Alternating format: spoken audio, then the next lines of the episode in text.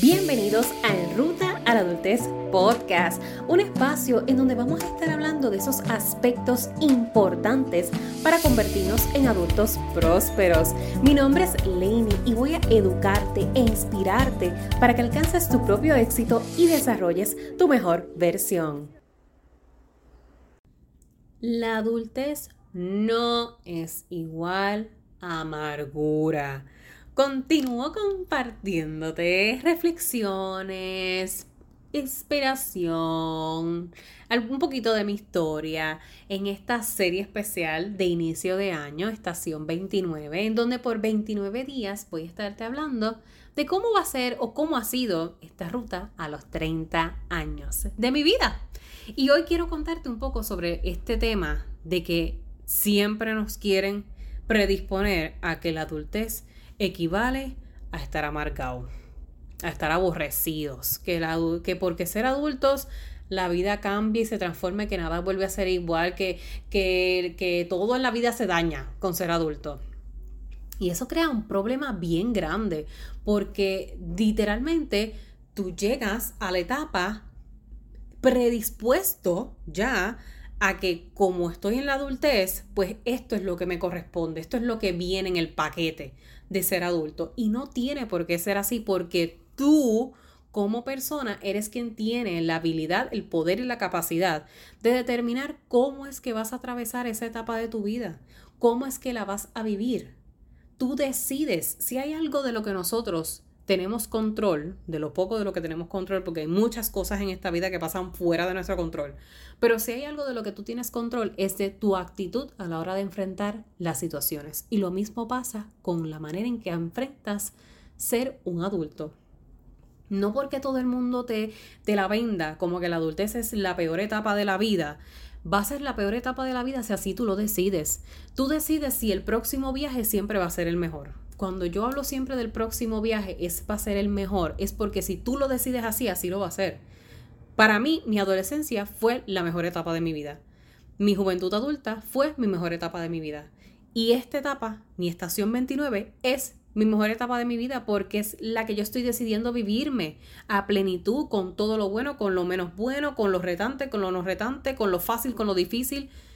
Es mi mejor etapa de la vida porque es la que estoy viviendo estoy respirando, estoy experimentando el vivir. Por lo tanto, a mí nadie me va a decir ni cómo tengo que vivirla, ni tampoco lo que tengo que esperar de ella del todo, como, como si fuera una verdad absoluta para todo el mundo, como que si todo el mundo le corresponde vivir una adultez amargada, aborrecida, triste, desolada, sin, sin esperanza, viviendo en la desconfianza de todo el mundo, viviendo en la perse, aguantando situaciones que no tienes que aguantar, estando en empleos en donde no quieres trabajar, estudiando carreras que no te interesan para nada, dinámicas relacionales que solamente son tóxicas y no aportan nada a tu vida.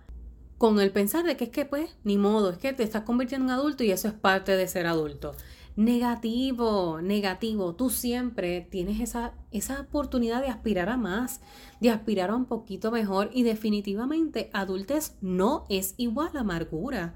Yo no tengo por qué vivir en amargura en, en lo que va a ser la etapa más larga de mi vida. Muchísimos años de mi vida voy a ser una adulta. Que esto también es algo que sí, nos los hubiesen dicho antes. Bueno, es que de todas formas, aunque nos los hubiesen dicho, no lo íbamos a entender de la misma manera. Porque mucha gente dice eso, sí, me lo hubiesen dicho antes. Con la capacidad que teníamos cuando éramos adolescentes, no íbamos a entender la diferencia de ser un adolescente a ser un adulto. Creo que si pudiésemos entenderlo, pocos seríamos los que estaríamos diciendo, ay, ya quiero ser grande, ya quiero ser adulto porque no entendemos, la, no, no hay noción real de la responsabilidad que conlleva la transición. Así que definitivamente ser adolescente es una etapa maravillosa. Me encantó ser adolescente, amé ser un adolescente con desamores, con amores, con peleas, con problemas, con desilusiones, con ilusiones. Y ahora de adulto también las tengo, también. Quizás no con la misma intensidad, porque cuento con otras herramientas de afrontamiento, pero de, de todas formas sigue siendo la misma, la misma vida, la misma vida misma, el mismo viaje. Y quiero que lo más importante que te lleves de este mensaje es que no vivas a la merced de lo que otros han determinado que te corresponde vivir.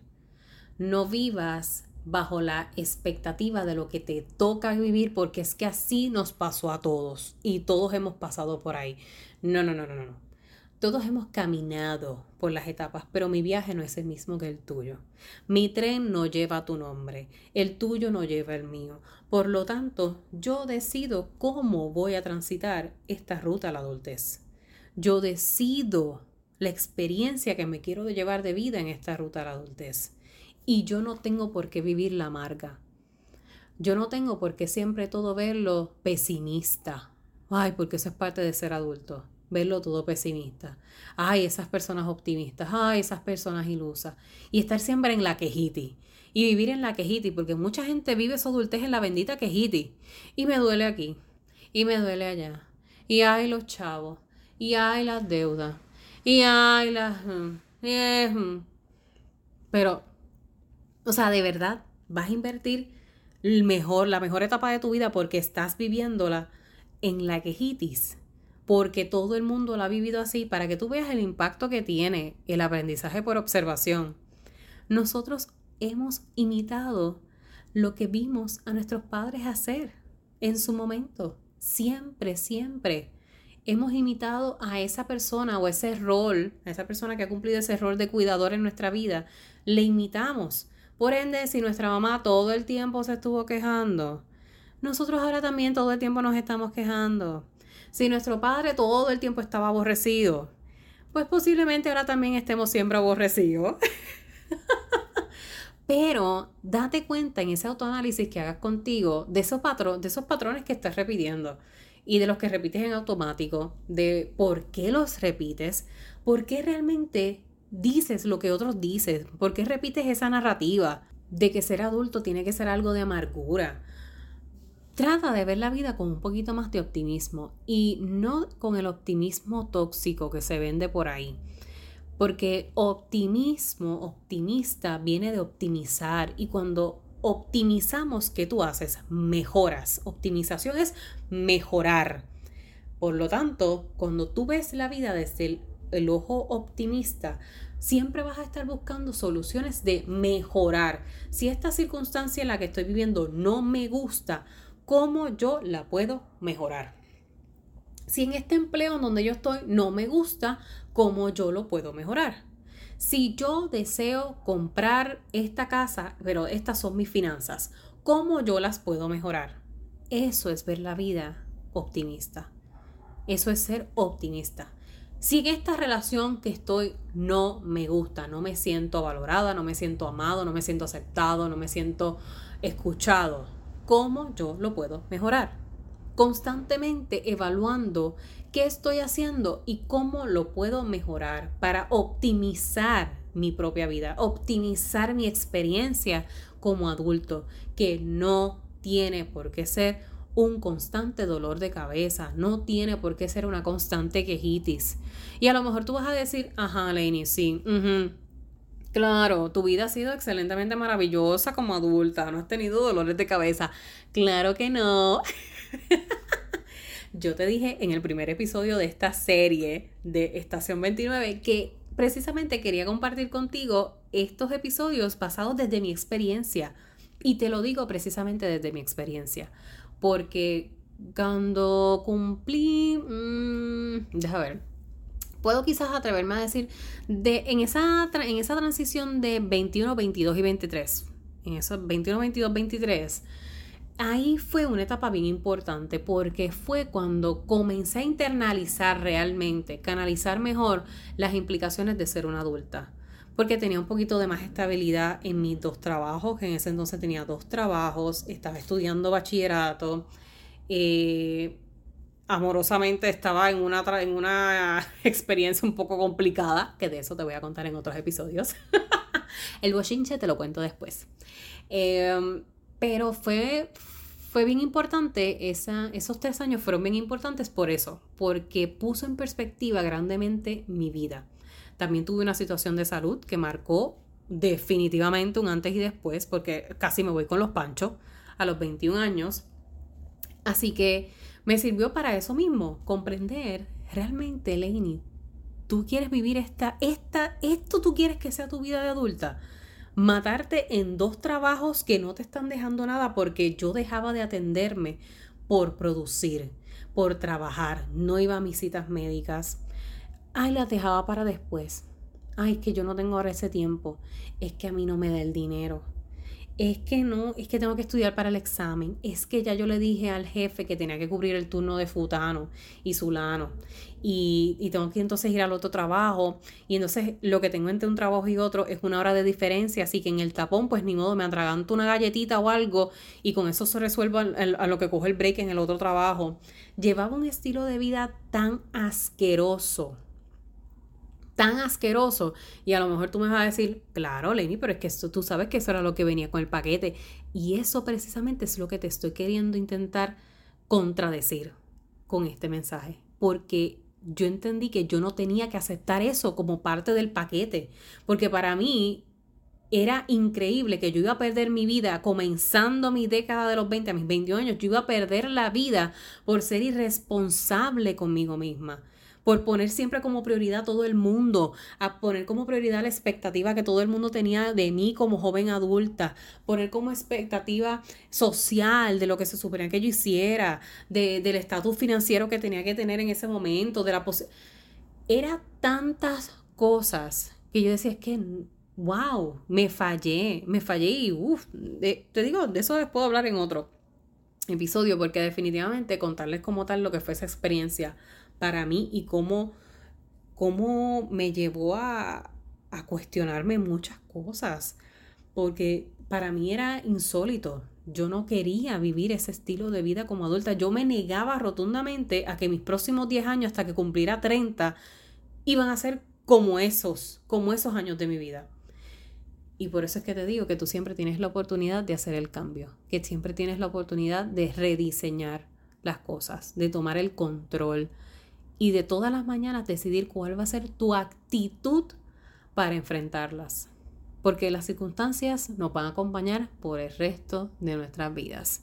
Y la manera en que nosotros las sobrellevamos es lo que determina si tenemos éxito o si nos dejamos arrastrar por las presiones sociales y por la amargura. Porque el ser arrastrado por la presión social solamente nos lleva a la amargura, porque comienzo a vivir una vida que no es mía, comienzo a vivir una vida que no me pertenece. Y eso era lo que estaba pasando conmigo en esa transición de 21 a 23 años. Yo estaba viviendo una vida que no era mía porque yo no quería esa calidad de vida, no importando lo joven que yo fuera y lo que se suponía que yo tuviese que atravesar. Yo no tenía por qué descuidar mi salud por tener dos, tres trabajos. Yo no tenía por qué poner como prioridad el, el, el asistir al turno y que otro, otra persona no lo cubriera o el miedo a, a expresarme en el escenario laboral ese temita también se los tengo bien preparado. Es que cada vez que hablo una cosa me acuerdo otro tema. y el tema del campo laboral y las creencias laborales. Uy, bendito. Ese tema está bien bueno. Pero definitivamente yo, yo no quería ese estilo de vida. No lo quería, no era mío, no era lo que yo visionaba para mí. Y lo comencé entonces a rediseñar. Claro que hay unos sacrificios y un trueque que hacer en ese proceso, seguro que sí, porque en esta vida nada es dado porque sí. Todo lo que tú quieres conlleva algo. Tiene un costo, una inversión. Hay un intercambio que hay que dar para nosotros poder tener esa calidad de vida que deseamos. Y construirla lleva, conlleva precisamente un intercambio constante. Y yo estaba en toda la disposición. Comencé a entrar en ese mindset, en esa mentalidad de la disposición de intercambiar. ¿Sabes qué? No hay problema yo voy a renunciar a uno de los trabajos, voy a tener menos dinero, estoy sacrificando el ingreso, pero no me importa porque el dejar uno de los dos trabajos me va a dar más calidad de vida, me va a acercar más a la versión de mí que yo quiero, a la versión adulta de mí que yo quiero vivir. Y voy a quitarme menos clases, en el bachillerato, como era el bachillerato, y también nos vendían el gradúate rápido, termina rápido, no pierdas el tiempo, que eso es error error, tenía como seis clases. Seis clases, más estaba en coro, más estaba en otras actividades. Un, un desastre. Bueno, pero es que te digo yo que era un desastre de vida. Y un ajoro con tal de tener las cosas hechas para los supuestos 25, tener la vida resuelta y, tener todo acomodado y que todo se viera así bien chulito y bien bonito a la hora de presentar el resumen y que se viera bien chulo y bien bonito para que mami y papi se sintieran orgullosos de mí. Mira, no, no, no. De verdad que está contándotelo ya, ya me dio hasta, me dio hasta cansancio. Me dio hasta cansancio porque era un estilo de vida tan agotador, tan drenante, tan sufrido, que no se lo desea a ningún joven jamás en rutas adultez. Como te decía, hay intercambios, hay sacrificios, claro que sí. Hay inversiones y decisiones que tomar, claro que sí. Y que de momento vas a tener que dar un poquito más de tu energía, claro que sí. Pero no, no lo vale más que tu vida misma, no vale más que el descuido, jamás, porque tú eres el elemento más importante de tu vida. Eres el elemento más importante de tu vida y lo que tú haces con tu salud a los 21 se refleja a los 30 y lo que haces con la salud a los 30 se refleja a los 40. Entonces, si yo estaba viendo a largo plazo la calidad de vida que yo quería tener a mis 30, yo tenía que comenzar a trabajarla desde los 21. La calidad de vida que yo quiero a los 21 la tengo que comenzar a trabajar a los 15, a los 13.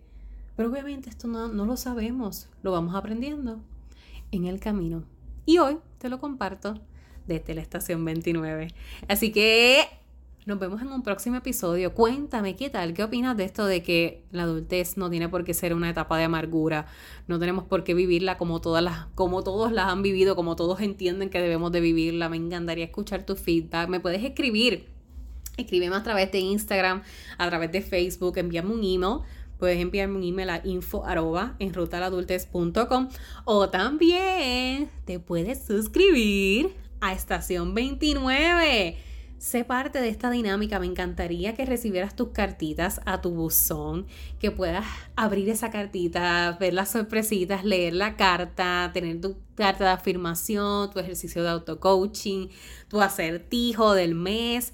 Definitivamente es, es una dinámica que me, me encanta. Me encantaría que formes parte. Ya la primera carta de este mes sale el 29, así que regístrate ya para que la puedas recibir. Dale, dale, dale para allá. Accede a estación 29, estación 29.com, estación 29.com. Recuerda siempre voy a ti que para el resto me tienes a mí.